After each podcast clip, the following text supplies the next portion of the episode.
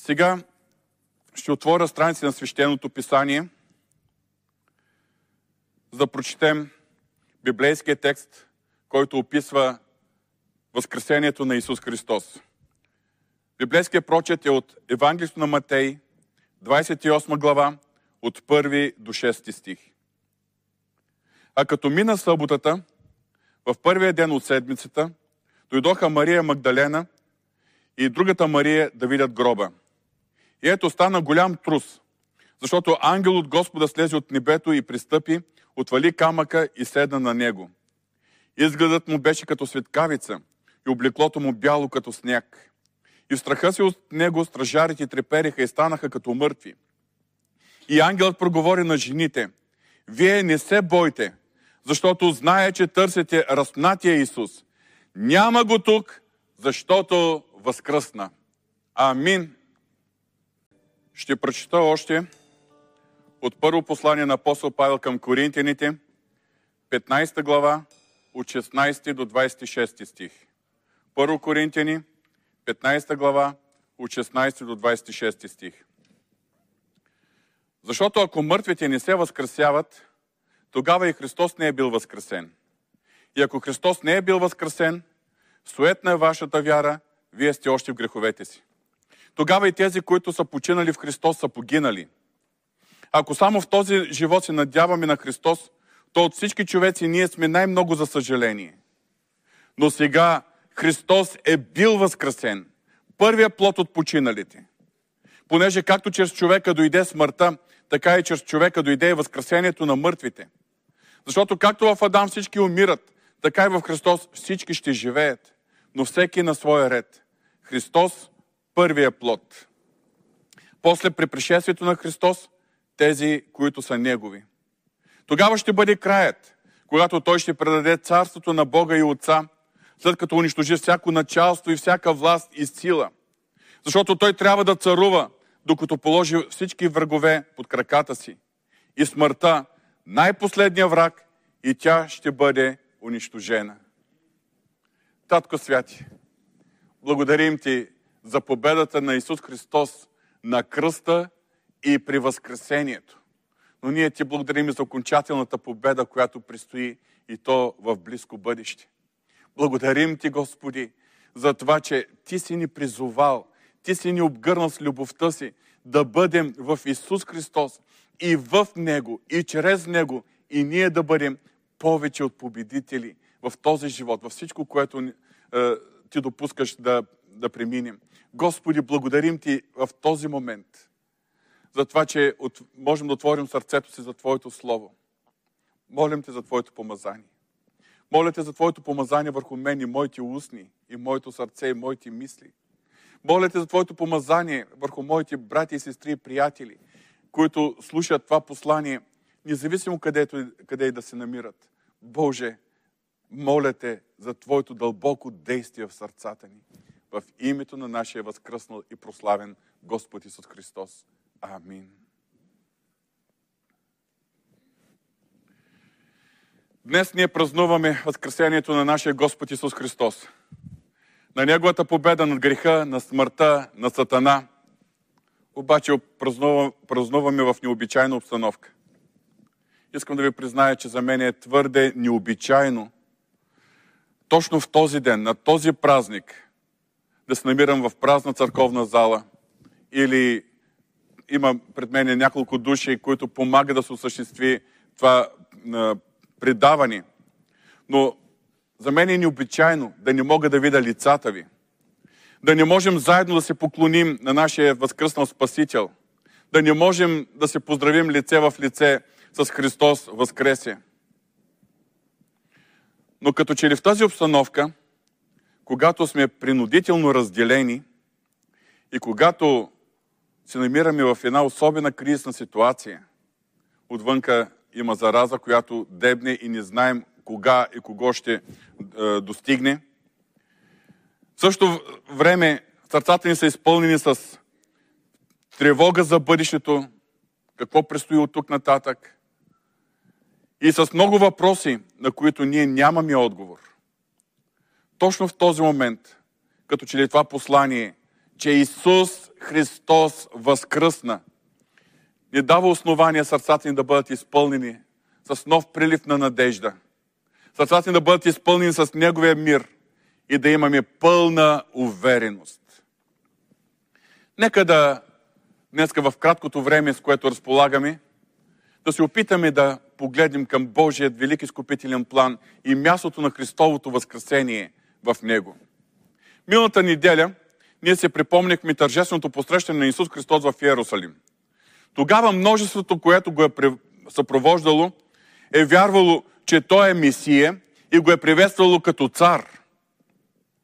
Но главните свещеници обаче не го приемали нито за Месия, нито за цар.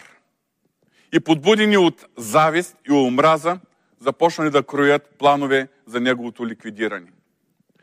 Затова точно в този ден Исус Христос е плакал за Иерусалим.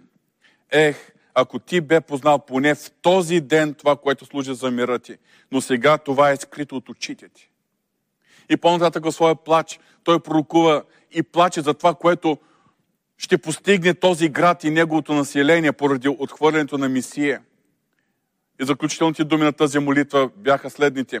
Защото ти не разпозна времето, когато беше посетен. Въпреки, че Исус Христос е имал свои последователи, както в лицето на 12-те ученика, така е по-широк кръг, които са му вярвали и са му останали верни до край, като цяло иудейският народ, начало с техните духовни водачи, главните свещеници, не разпознал времето, когато е бил посетен. Не разпознали, че Исус от Назарет, юдейски, е, Назарет Галилейски, е изпратеният от Бога Мисия и са го отхвърлили и са го предали на разпятие. Апостол Павел обяснява духовното значение на тези събития. В Римляни 11 глава 25 стих той пише така. Искам да знаете тази тайна, че частично закоравяване сполетя Израел, само докато влезе пълното число на езичниците. Исус Христос е бил предаден, защото частично закоравяване е сполетяло Израел. И днеска благовестието се проповяда по целия свят, защото все още частично закоравяване е сполетяло Израел. И това ще бъде временно, докато влезе пълното число на езичниците. Защото когато влезе това пълно число на езичниците, тогава Господ отново ще започне да работи с Израел и ще го доведе до покаяние и до съкрушаване и приемане на Исус като Мисия. Знаем още от Стария Завет, че Бог е възложил на израелският народ една особена мисия. Те са били царство от свещеници, свят народ. Те са били тези, на които Бог е поставил мисията да бъдат свидетели и пример на останалите племена и народи. Така че от другите племена и народи, чрез тях да познаят истинския Бог. Но израелтяните, юдеите, не, не успяли да изпълнят тази мисия. Но като цяло, като обобщение на по-голямата част от историята им, те са се удалечили от Бога. Те са се отдалени до поклонство. И вместо израелтяните и юдеите да повлияят на останалите племена и народи, да ги доведат до познаване на Господа, се е оказало, че останалите племена и народи са повлияли върху юдеите и са ги довели до, до поклонство и до отделяне от Бога и до потъпване на завета с Него. Поради тази причина върху израелския народ е дошъл Божия съд. Най-напред Северното царство е било унищожено от армиите на Асирийската империя. По-късно Южното царство Юда е било унищожено от армията на Вавилонската империя. И тогава всички юдеи и от Северното и от Южното царство били разселени пленени и разселени из голямата територия на първоначално на Асирийската, после и на Вавилонската империя. По времето, когато се е родил Исус Христос, част от юдеите вече били събрани в своите земи, но те не са имали своя собствена държава. Те са били под властта на Римската империя. Тогава по това време е имало едно много силно завръщане към юдаизма сред юдеите, сред е, тези, които са се завърнали в своите земи, а също така и от еврейската диаспора по света. Имало едно силно завръщане към юдейската религия, която е основана на Стария Завет. Но по-голямата част от юдеите били така фанатично е, следвали тази външна религия, която състояла от правила, обичаи, обреди. Но това са били хора, които не са достигнали до лично покаяние. Не са имали лична любов и посвещение към Господа. Поради това сърцата им били закоравели и те не са имали това духовно прозрение, когато Исус Христос се е появил и започна да проповядва, че Божието царство наближава. Те да разпознават, да разпознаят в Неговото лице, че това е мисията, изпратен от Исус Христос. Едно мълценство от юдеи са го разпознали и са го последвали. Затова вместо да се смирят пред Бога в покаяние и да приемат Исус от Назарет за Мисие, юдеите са го предали на римската власт, за да бъде убит. В неделния ден множеството е приветствало Исус Христос с възгласите. Осанна, благословен, който идва в Господнето име. Благословено настъпващото царство на баща ни Давид, което иде в Господнето име. Осанна в висините. Но само няколко дена по-късно множеството е скандирало Разпни го, разпни го, кръвта му да бъде върху нас и върху децата ни. И така, под натиска на юдеите, Пилат, въпреки че не намерил никаква вина в Исус Христос, го осъдил на смърт чрез разпъване на кръст. И там на кръста са се изпълнили думите на пророк Исаия. Той наистина понесе печелта ни и с скърбите ни се натовари. А ние го четохме за ударен, поразен от Бога и наскърбен. Но той беше наранен поради нашите престъпления. Беше бит поради нашите беззакония. Върху него дойде наказанието, донасящо нашият мир. И с неговите рани ние се изцелихме. Всички ние се заблудихме като овце. Отбихме се всеки в своя път. И Господ възложи на него беззаконието на всички ни. Той беше огнитяван, но смири себе си и не отвори устата си. Както агне воден на клане и както овца, която не издава глас през тригачите си, така той не отвори устата си. Чрез огнетителен съд беше грабнат. А кой от неговият род разсъждаваше, че беше изтръгнат от земята на живите, поради престъплението на моя народ, върху който трябваше да падне ударът. Какво дълбоко прозрение в сърцето на пророк Исаия. Там на кръста Господ възложи на него беззаконието на всички ни. Там на кръста той е бил огнетяван, но е смирил себе си. Там на кръста той чрез огнетителен съд е бил грабнат. И то поради престъплението на Божия народ, върху който трябваше да падне ударът. Там на кръста Исус Христос е бил Божият агнец, който поема греха на света, съгласно думите на Йоанн Кръстител.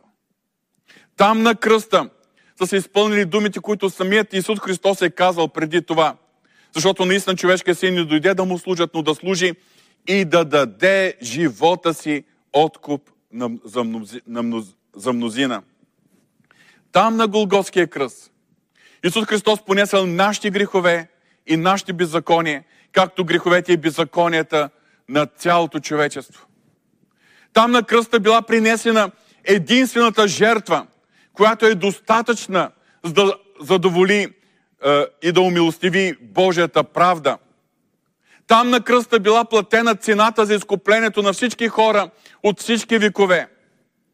Там на кръста е била пролята тази скъпоценна кръв на Исус Христос, с която е бил сключен новият и по-добър завет, въз основа на който Бог вече предлага своята спасителна благодат не само на юдеите, а и на всички народи по света, независимо дали са юдеи или езичници.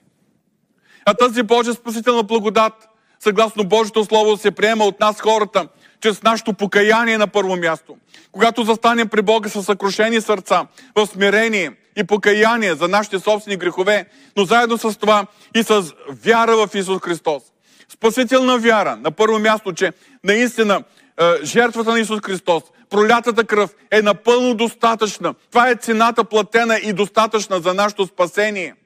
Но също така, също така, вяра в Исус Христос, поради която ние го следваме вече през останалата част от живота ни.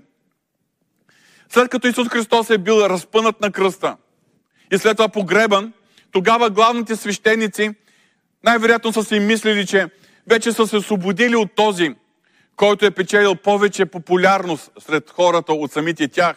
Този, който ги е изобличавал за тяхното лицемерие и външна религиозна показност. Този, който е успорвал тяхното е, юдейско учение. Вероятно пък Пилат Понтийски и римските войници са си мислили, че са предотвратили нови размирици сред юдеите и са се успокоили, че отново всичко е мирно и тихо. А Христовите ученици и останалите негови последователи, те са били напълно разочаровани, объркани, оплашени, отчаяни и обезверени. Но тук се проявява Божията таинствена премъдрост, за която пише апостол Павел. Божията таинствена премъдрост, която е била скрита и която е била предопределена от Бога преди вековете да ни докарва слава – никой от властниците на този свят не я е познал. Защото ако я бяха познали, не биха разпънали Господа на славата. Ако тогава главните свещеници, римската власт лицето на Пилат, са, знаеха и бяха познали Божията тайнствена премъдрост, те никога не биха допуснали Христос да бъде разнат. Включително и тъмните сили. Ние знаем, че за това предаване, това разпъване на Исус Христос стои дявола и неговата цялостна, цяла армия от демонични сили, които са подбуждали хората, които са изпълвали сърцата на хората с омраза срещу него, за да направят този заговор и да го доведат до кръста.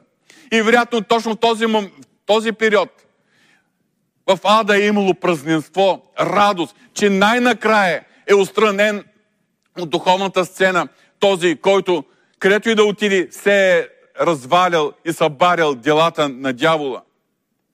Обаче във всичко това се, се крие Божията таинствена премъдрост. Исус Христос и преди това е предупреждавал, че ще възкръсне. Предупреждавал учениците, предупреждавал е публично и народа. И забележете, като че ли главните свещеници са вярвали повече в това от неговите ученици. Защото са поискали от римляните да бъде поставена стража на гроба. Парадокс.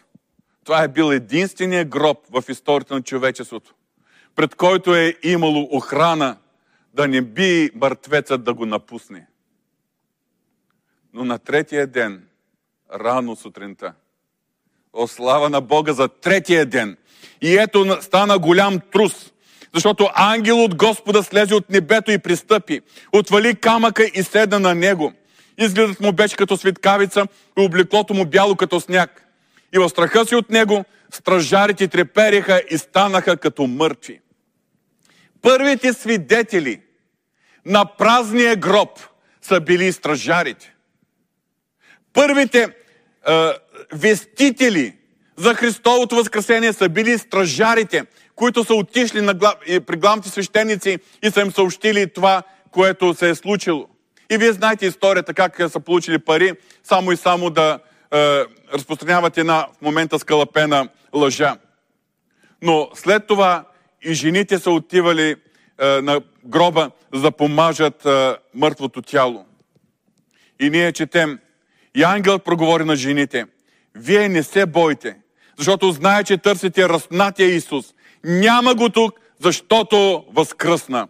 Както и каза, елате и вижте мястото, където е лежал Господ. Какво е значението на Христовото възкресение? Първото нещо, което Божието Слово ни говори, че Исус Христос, след като е бил възкресен, Той е бил и превъзвишен. И това се е случило, от наша гледна точка, в миналото. Тогава, когато се е случило Христовото възкресение и след това Бог го е превъзвишил. Ние четем в посланието на апостол Павел към Ефесяните, първа глава, 19 до 23 стих. И колко превъзходно е великата му към нас, вярващите. Сила, която е според действието на неговата могъща сила, с която подейства в Христос, като го възкреси от мъртвите и го служи да седне от дясната си страна на небесата, далече по-горе над всяко началство и власт, сила и господство, и всяко име, с което се наричат не само в този свят, но и в бъдещия. И всичко покори под нозете му. Всичко покори под нозете му. Апостол Павел пише пък в, Филипяните 2 глава от 9 до 11 стих. Затова и Бог го превъзвиши и му подари името, което е над всяко друго име. Така че в Исусовото име да се поклони всяко коляно от небесните и земните и подземните същества и всеки език да изповядва, че Исус Христос е Господ за слава на Бога Отца. Днес Исус Христос е седнал отясно на Бога. Той притежава власт над всяка власт. Той е поставен от Бог Отец да бъде върховната личност в цялата Вселена. Бог Отец го е поставил на най-висшата позиция на власт сред Неговото творение. Точно за това по-късно Исус Христос изрекал тези думи. Дяди ми се всяка власт на небето и на земята. А когато се е явил на апостол Йоанн на остров Патмос, Исус Христос му казал, аз съм първият и последният и живият. Бях мъртъв и ето живее до вечни векове и имам ключовете на смъртта и на ада. Големият въпрос е, защо се е случило всичко това? Кому е било нужно? Нека се припомним, че Исус Христос е второто лице на триединния Бог. Той е Бог от вечността в вечността. Той винаги е бил и е и ще продължава да бъде обгърнат в божествена слава. Самият Исус Христос сам за себе си, второто лице на Троицата, не е имал лична потребност да бъде превъзвишаван и да премине през всичко това, което е довело до неговото превъзвишаване. Обаче, апостол Павел ни разкрива и втората истина. И всичко това е заради църквата, на която Исус Христос е поставен като глава. Църквата, на която Той възлага своето поръчение. Нека отново да прочетем е, думите на апостол Павел в Ефесяните първа глава, неговата молитва за вярващите. И всичко покори под нозете му и го постави да бъде глава на всичко за църквата, която е неговото тяло, изпълнено с пълнотата на този, който изпълва всичко във всички. Исус Христос е превъзвишен. Той е вече поставен над е, всяко друго творение, Божие творение. Той притежава власт над, вся, над всяка власт. Но всичко това е заради църквата, която Бог е определил да бъде изпълнена с цялата Негова пълнота. Още в първия ден, след Възкресението, Исус Христос се е явил на своите ученици. Може да се зададем въпрос. Кое би било най-важното, което Исус Христос трябва да им каже в този момент? След като учениците са били толкова оплашени, толкова разочаровани, кое е най-важното, което Той трябва да им каже? В Лука 24 глава от 36 до 49 стих е описана тази първа среща в горницата в Иерусалим. И когато говориха това, сам Исус застана между тях и им каза, мир вам. Първото нещо, което той им казал е мир вам. А те се стреснаха и се оплашиха, като мислиха, че виждат дух. А той им каза, защо се смущавате и защо се пораждат такива мисли в сърцата, си, в сърцата ви? Погледнете ръцете ми и нозете ми. Аз съм същият, петнете ми и вижте, защото дух няма плът и кости, както виждате, че аз имам. И като каза това, им показа ръцете и носете. И после даже е поискал като доказателство да му дадат храна, която той да приеме, за да се уверят, че наистина това е възкръсналия Христос. Първото нещо, което Исус Христос направил, е да успокои сърцата им. Първото послание е мир вам. Не се притеснявайте. Защо се плашите? Защо се пораждат такива мисли в сърцата? Вижте, аз съм. И второто, Исус им каза, тези са думите, които ви говорих, когато бях още с вас, че трябва да се изпълни всичко, което е писано за мене в Моисеевия закон, в пророците и псалмите. Тогава им отвори ума, за да разберат писанията. Второто нещо, след първата утеха и първия поздрав мир вам, второто нещо е било, той да ги увери, увери и да даде потвърждение от писанията за всичко това, което се е случило, както за неговото разпятие, неговата смърт и сега за неговото възкресение. И най-важното, от тогава им отвори ума, за да разберат писанията. Ние знахме, че до този момент учениците не са имали това разбиране. Даже той им говори, е, говорил за предстоящото му предаване, предстоящите му страдания. Те са се боричкали и са спорили кой ще бъде по-първ в неговото царство. Но този момент той им отвори умът да разберат писанията. И им каза, така е писано, че Христос трябва да пострада и да възкръсне от мъртвите на третия ден. Първо е била, бил поздравът на отеха и след това да, учениците да допият представа и потвърждение за всичко това, което се е случило от писанията. И третото, най-важно нещо, което Исус Христос още същия ден е споделил.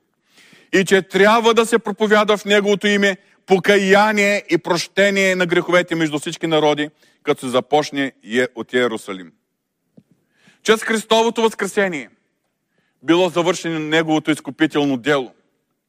Чрез възкресението Бог Отец доказал, че приема Неговата изкупителна заместническа жертва и че Неговата правда вече е умилостивена. И най-важното следствие за нас, вярващите от всички времена, включително и за нас, вярващи в този момент, в настоящето време, е поръчението трябва да се проповядва в Неговото име покаяние и прощение на греховете между всички народи. От кого да се проповядва? Исус Христос се обърнал към учениците и казал, вие сте свидетели за това. Исус Христос се обръща в този момент към нас и ни казва, вие сте свидетели за това. И ето аз се изпращам върху вас обещанието на моя отец, а вие стойте в града Иерусалим, докато се обличете с сила отгоре. Исус Христос в този момент поставил поръчението на учениците и на всички повярвали през всички векове, включително и на самите нас. И не само им поставил поръчението, но им посочил силата, която Бог е подсигурил. Силата на Святия Дух. Стойте в града Иерусалим, докато се изпълните с сила отгоре. Точно за това, при възнесението си, Исус Христос е формулирал своето така наречено велико поръчение на своите ученици. Даде ми се всяка власт на небето и на земята. Ето, виждаме Исус Христос превъзвишен, притежаващ всяка власт. И така, защото на мен ми се даде всяка власт, за така вие идете и създавайте ученици между всички народи и ги кръщавайте в името на Отца и Сина и Святия Дух, като ги учите да пазят всичко, което съм ви заповядал. И ето, аз съм с вас през всичките дни до свършика на века.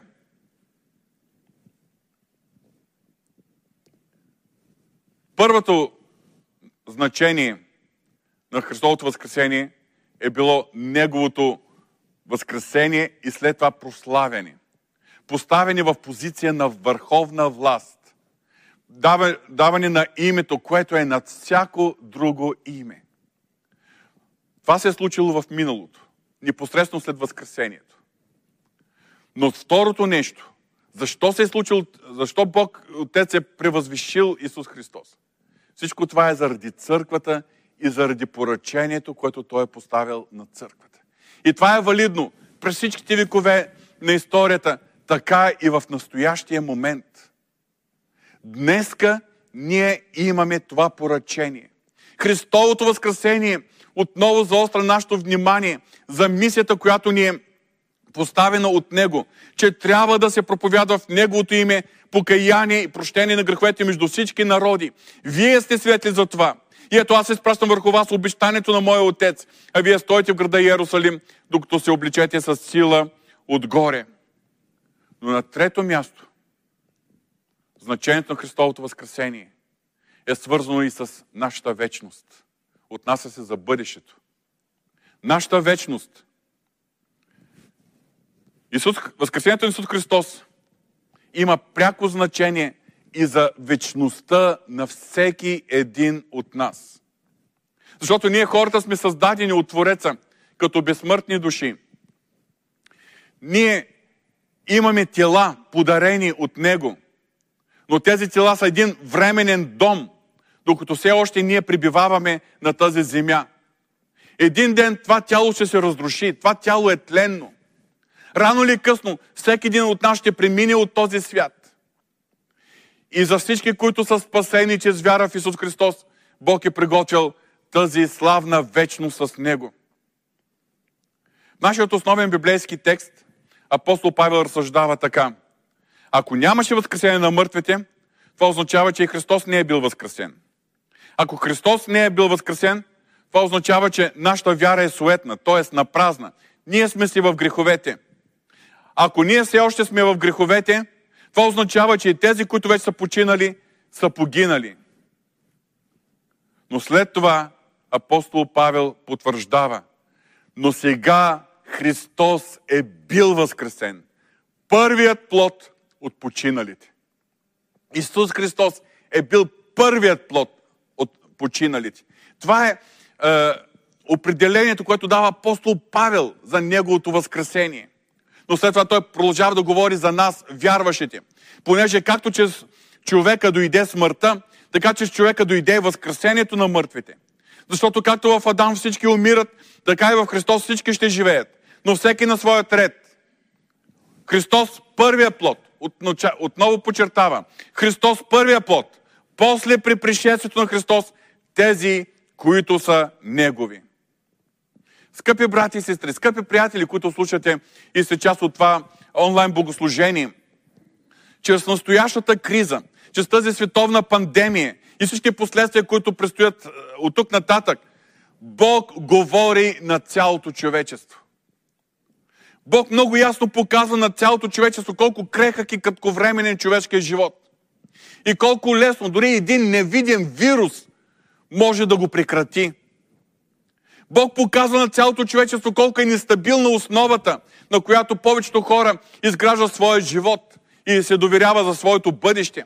Как економиката се стрива, как материалните стремежи губят своя смисъл и значение, как материалните придобивки може буквално да се изплъзнат от ръцете ни.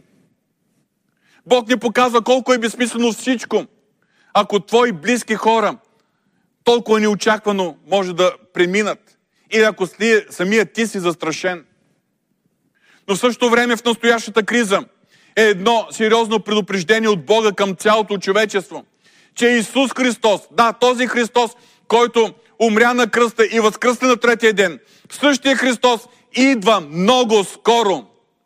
Много скоро ще настане този ден, за който пише апостол Павел в същата глава, само че по-надолу. Ето една тайна ви казвам. Не всички ще починим, но всички ще се изменим. В един миг, докато трепне око, при последната тръба, защото тя ще затръби и мъртвите ще възкръснат нетлени и ние ще се изменим. Защото това тленното трябва да се обличе в нетление и това смъртното да се обличе в безсмъртие.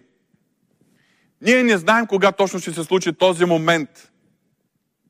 Този момент, когато ще затръби тази тръба, когато мъртвите ще възкръснат нетлени, а живите, които са останали в този момент, ще бъдат изменени. Не знаем този момент на грабването на вярващите, кога ще настане. Но може би то е много по-скоро, отколкото си мислим. Но независимо от това, дали първо ще преминем през смъртта, или ще дочакаме момента на грабването на вярващите или на църквата, Бог ни призовава да бъдем готови. Бог ни призовава да бъдем готови, защото след това предстои вечност. Не кратък период от време, не определен брой години, предстои вечност.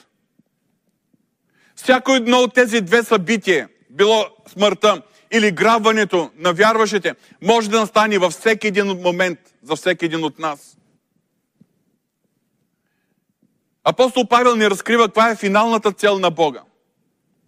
И тя е възстановяване на пълната му власт над цялото творение. В Откровението на Йоанна ние четем, че Сатана след възкресението на Исус Христос вече е осъден, но при Христовото пришествие неговата присъда ще бъде изпълнена. Първоначално той ще бъде вързан и хвърлен в една бездна за хиляда години, а след това за винаги, за през цялата вечност в огненото езеро. В 1 Коринтини 15 глава, 24 26 стих четем, тогава ще бъде краят, когато Той, Исус Христос, ще предаде царството на Бога и Отца, след като унищожи всяко началство и власт и сила. Защото Той трябва да царува, докато положи всичките врагове под краката си. И смъртта, най-последния враг, и тя ще бъде унищожена. Смъртта ще бъде унищожена. Как? Най-напред тя е унищожена чрез възкресението на Исус Христос. Но в същото време, заради това възкресение на Исус Христос, и ние имаме увереност в сърцата си. Ние имаме надежда, че ще дойде денът и на нашето възкресение. Да, ние ще преминем от този свят, ако ни дочакаме момента на грабването. Ние ще преминем от този свят. Телата ни ще бъдат поставени в гробовете. Нашите духове ще бъдат при Исус Христос и ще очакват момента на възкресението.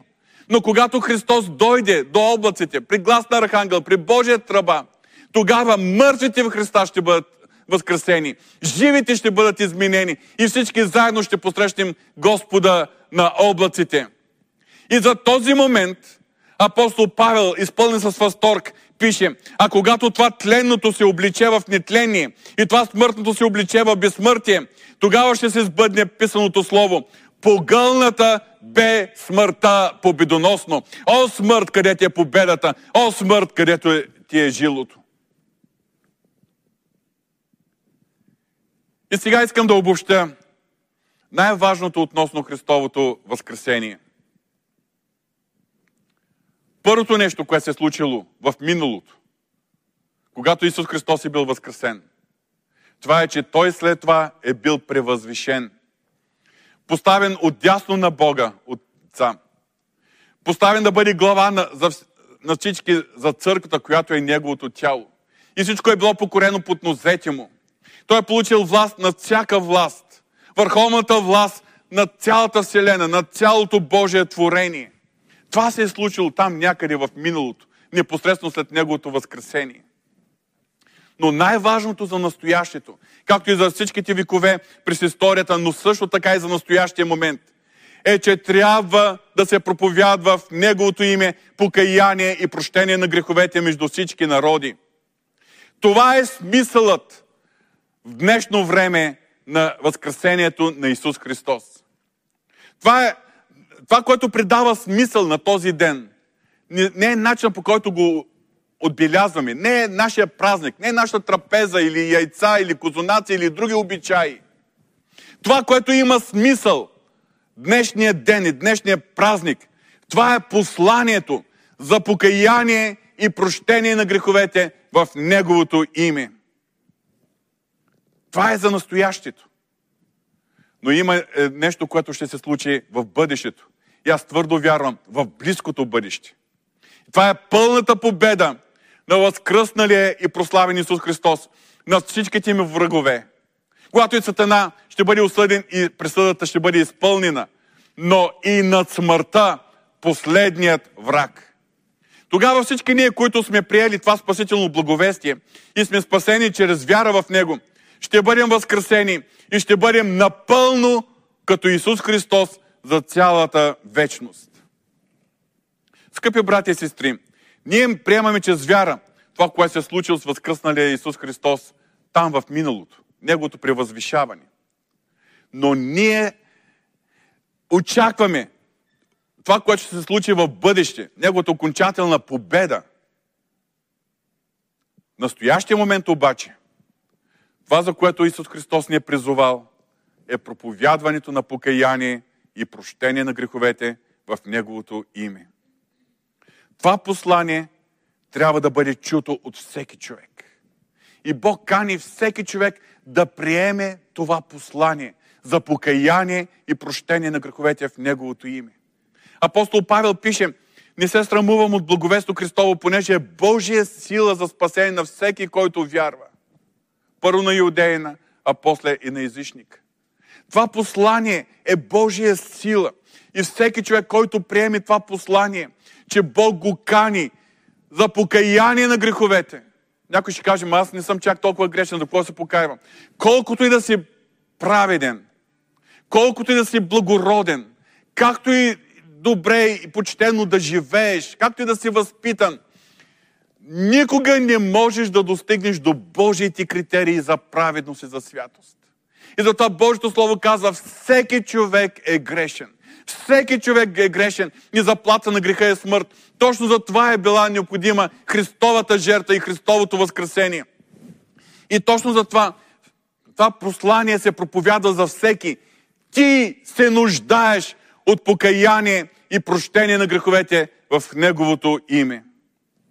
Но след като човек е, чуе и приеме това послание, и след като бъде спасен чрез вяра в Исус Христос, тогава всеки един от нас, повярвалите, вече е призован да продължи да разпространява това послание за покаяние и прощение на греховете в Неговото име между всички народи. Днеска, в днешния ден, празника има значение. Ако ние чуем, първо, за тези, които все още не са приели това послание, да го приемат. А за нас, които сме го приели, да продължаваме да го разпространяваме. И накрая ще завърша, като припомня няколко неща, които Исус Христос, да, възкръснали прославен Исус Христос, ни показва в книгата Откровение. Последната книга, книгата на победата. В първа глава, 17-18 стих, той се представя. Не бой се, аз съм първият и последният и живият.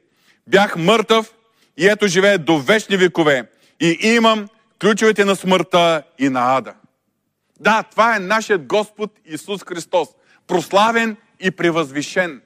Който вече ни поставя тази отговорност да бъдем Неговите свидетели и да разпространяваме посланието за покаяние и прощение на греховете. Затова в Откровение 3 глава, 20 стих, той говори на всеки човек. Ето стоя на вратата и хлопам. Ако някой чуе гласа ми и отвори вратата, ще вляза при него и ще вечерям с него и той с мене. Господ и днеска продължава да проявява своята благодат, като хлопа на вратата, хлопа на всяко човешко сърце. И неговата цел, неговото желание е всяко човешко сърце да бъде отворено за него, за да може той да извърши това толкова велико спасение. Защото има и едно трето предупреждение, едно много силно изявление в Откровение 22 глава 12 стих. Ето и да скоро. И у мен е наградата, която давам да отплатя на всеки според каквито са делата му. Ето и да скоро. Тези думи на нашия Господ Исус Христос никога не са звучали толкова актуално и толкова близко, както в настоящия момент. Ето и да скоро. И накрая, самата книга Откровение завършва със следните думи. Онзи, който свидетелства за това казва, става въпрос самият Исус Христос, онзи, който свидетелства за това казва, наистина идвам скоро. И след това нашият отклик, отклика на църквата, на невястата. Амин. Ела, Господи Исусе.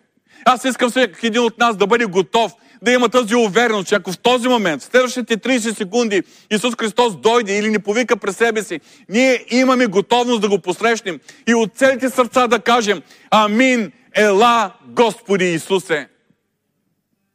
Боже святи, в този празничен ден ние не само ти се покланяме заради това велико изкупително дело. Не само те славим заради кръсната смърт, заместническата жертва на нашия Господ Исус Христос и след това Неговото победоносно, триумфално възкресение. Ние те славим заради това, че това възкресение, тази жертва и възкресение има значение за нас. За това, че до нас е достигнало посланието за прощение, покаяние и прощение на греховете. Ние сме приели това толкова велико спасение от Тебе. И сега можем да стоим пред Тебе, с поглед отправен към Тебе и с сърца пълни с благодарност и признателност. Боже, благодарим Ти. Благодарим Ти. Но ние Ти благодарим и за това, че Ти си поверил на нас това послание. Същото послание, чрез което ние сме били спасени, ние да го занесем на някой друг, за да бъде и той спасен. Ние го да го споделим с някой друг, за да бъде и той спасен. Господи, молим Те, помогни ни да осъзнаем спешността и колко е важно това поръчение, Господи. И да ни пропускаме възможност, когато да споделяме благовестието за нашия Господ Исус Христос. Боже святи, благодарим Ти за това славно възкресение. Защото ние очакваме моментът, когато ще те видим възкръснал и прославен, когато ти ще дойдеш да ни вземеш и когато и последният ти враг ще бъде поставен под носетите. Ние очакваме този момент и ти казваме, Ела, Господи Исусе, поклон пред Тебе. Амин.